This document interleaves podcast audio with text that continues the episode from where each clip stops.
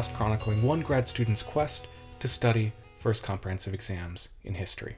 And today we're going to talk about the rise of the counted world.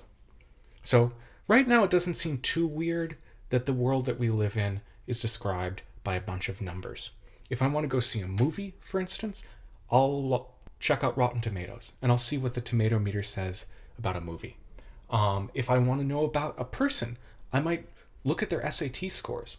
If I want to know about how popular a particular politician is, there's a public opinion uh, uh, organization that'll call a bunch of random strangers up, ask them whether they're likable or whatever, and then boil that down into a statistic that we all take to be kind of this big social fact. But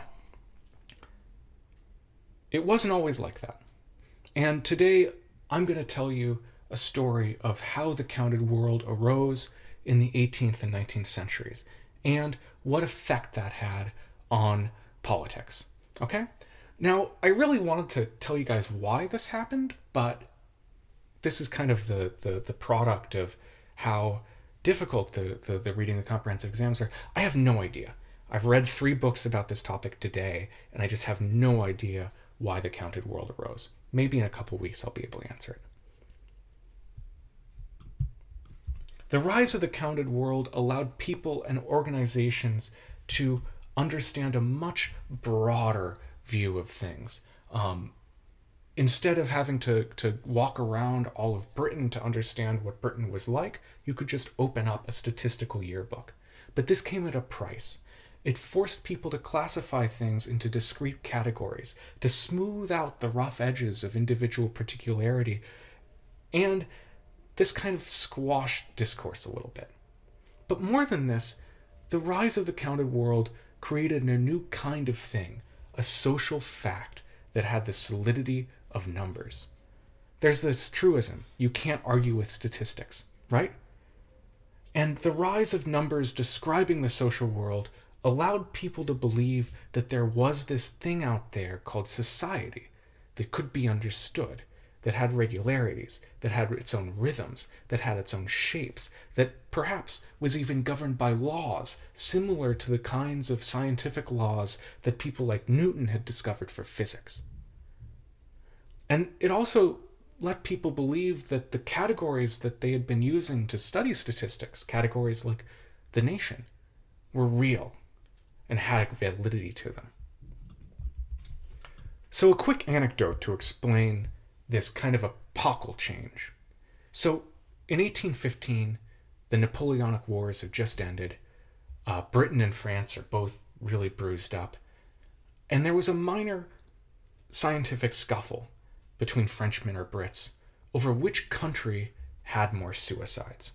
The French said that it had to be the British because, as everybody knew, the British were crazy, and it was because they had horrible weather. The Brits said that it must be the Frenchmen because they had suffered through a horrible revolution and Napoleon and uh, they'd just been defeated. But the problem was is that nobody could figure out which country had more suicides because there wasn't a statistic available for that at all. But only 10 years later, statistics about suicide were actually very widely reported. Not just about the number of people who would die from a suicide, but the methods in which they killed themselves, and also the reasons for which they killed themselves. So, in about 10 years, we went from there being a complete mystery about the number of people who committed suicide to there being an absolutely massive weight of numerical evidence about the numbers and causes of suicide. So, to talk about this more in depth, I'm going to explain a little bit about the rise of the institutions that created this kind of statistical knowledge in Britain. Now, the idea that institutions create numerical knowledge about the world is nothing new at all.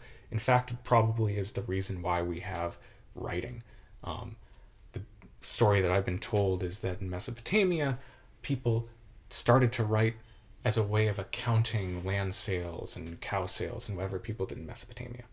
At least in British history, one of the foundational acts of the nation was an act of counting and taxation. On Christmas Day in 1085, William the Conqueror the newly arrived king from Normandy. Um, he did not get the kingship without a horrible, horrible war. Decided that he wanted a great Christmas present, and that Christmas present was to understand the country that he had just invaded. So he asked for numerical information about the population, the land tenure, the number of sheep, all the things that a 11th century king would want to know about his holdings. And even up until the, the, the, the 19th century, there was always a great need for local information. Um, but this was decentralized, um, produced by local authorities rather than the central state. This was stuff like local magnates doing tax collection, or a mayor figuring out whether a pauper asking for a piece of bread was really a pauper and really deserved that piece of bread. What's really clear is that in the 18th and 19th centuries, there was a change in the amount of numerical data that was produced and disseminated. It was an avalanche of printed data about numbers. So this started really in Britain in the 18th century by amateur political arithmeticians like Gregory King. These people would walk around and try to estimate the populations of various cities um, and the wealth of countries. But it wasn't really until the 19th century that the counted world took off. The big moment is 1801 and the first census. So to understand this fully, we have to put this into context. In 1801, we're in the middle of the Napoleonic Wars. It had been happening for about 10 years, and it was horrible. France was incredibly successful, and Britain had been throwing men and material at it for years without a dent. And people were really worried that they were running out of people. They were worried that the countryside was being emptied and there would be no more farmers left to make any food. And also, people were convinced that because of commercialization and corruption, people weren't having enough kids, that they weren't healthy enough. And so they had to answer the question what's the population of Britain? Is it declining? Are we going to just shrivel off the face of the earth? And so they did the census. The real turning point, though, was in the 1830s. Now, in the 1830s, there was just a complete flowering of interest in numbers describing the state. And we're just going to choose a couple to talk about right now. So, one of the big moments was the founding of the General Records Office. This was founded to keep tracks of births, marriages, and deaths that used to be kept track by the Anglican Church. They did this mostly so that there could be a clear accounting of property rights, who was related to who, who lived where, and so on in case there was any lawsuits. Later on, the General Records Office, or the GRO, became the chief statistical office of the country, and they started to administer censuses and publish statistical information. I mean, the GRO were really, really crazy about publishing their statistical information. They believed that it was their duty to the public to educate them about what was going on so that the public could reform itself and could make good political decision. So they sent out 8,000 copies of their annual report um, to every clerk, to every coroner in Britain, to a bunch of learned societies, to medical practitioners, to reading rooms, to mechanics institutes, to the statistics departments of foreign governments, and even to private individuals. They would send out 9,000 free quarterly reports and 65,000 weekly reports. Um, and these were really, really hard to generate getting all these numbers into one place was really hard work. This is not like today when you just type in some things into Excel and run a formula and everything works out well. No, this was really hard. And I'm just going to read you guys a little bit about how hard this is. And please excuse the theatrical um, fiddling for the correct page. And this is from uh, Edward Higgs' essay, The State and Statistics in Victorian Edwardian Britain. Uh, the details will be in the show notes. During the Victorian period, the GRO's clerks had only simple manual technologies to undertake this vast task of data processing. Until 1911, they had to add up and present results via the use of tabling sheets and the quote, ticking method. In the case of occupational abstraction by age in the census, for example, the tabling sheets were large pieces of paper with occupational headings down one side named ranges across the top. These headings were then ruled across the sheet, creating a matrix of boxes into which the census clerks were to place a tick for an occurrence in the enumerator's returns of a person of the relevant age and occupation.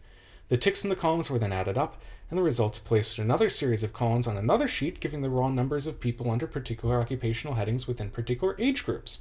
Sheets were created in this manner for each registration subdistrict. In order to create tables for registration districts, the sheets for subdistricts had to be folded at the column to be totaled and then lined up so that they overlapped, and the figures were then read off onto distinct sheets. Figures were transferred from district to county sheets in a similar manner. This was extremely exacting labor, and constant bending over work surfaces exhaust- was exhausting for the tabler, necessitating frequent breaks. That is really exhausting to read, and it must have been incredibly exhausting to do. And it might be no surprise to my listeners that the poor clerks at the GRO would often go crazy and have mental breakdowns from doing all of that tickling, ticking and folding. Now, that just tells you about how much in demand these numbers were. That this one government office should tick and fold so much data to present so many statistics to so many people. Now, it's really important to, to, to note that there was an enumeration of other parts of government as well. Um, one of the big things that really stands out in 19th century British history are blue books, which are these official books presented by royal, uh, created by royal commissions about topics of, of social problems. Um, and these were just crammed full of facts.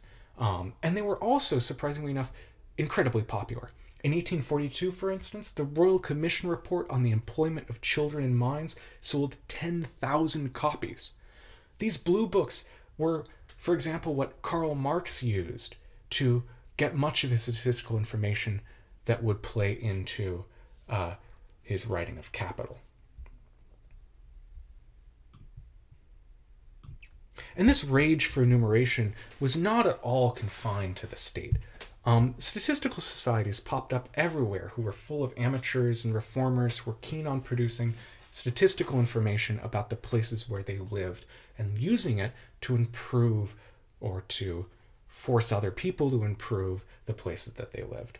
Charles Babbage, who many people think of as the intellectual godfather of the modern computer, proposed an insane project where all of the statistical offices of Europe would gather together to find out, quote, the uh, constants of nature and art, which included wild things like the pulse rate, breath rate, weight of weight of skeleton, and period of sucking for all the mammals, um, and the rates at which men could saw various kinds of wood, um, and the weight of potash produced from each kind of wood, and the proportion of heat produced by burning a given weight of each. What's even crazier than this wild project that Babbage proposed is that right now that project has probably been accidentally accomplished. You could probably search Wikipedia and find answers to every one of Charles Babbage's quite eccentric requests. So, how did this new counted world affect how people saw the world that they lived in? Well, people were really, really interested in this kind of statistics.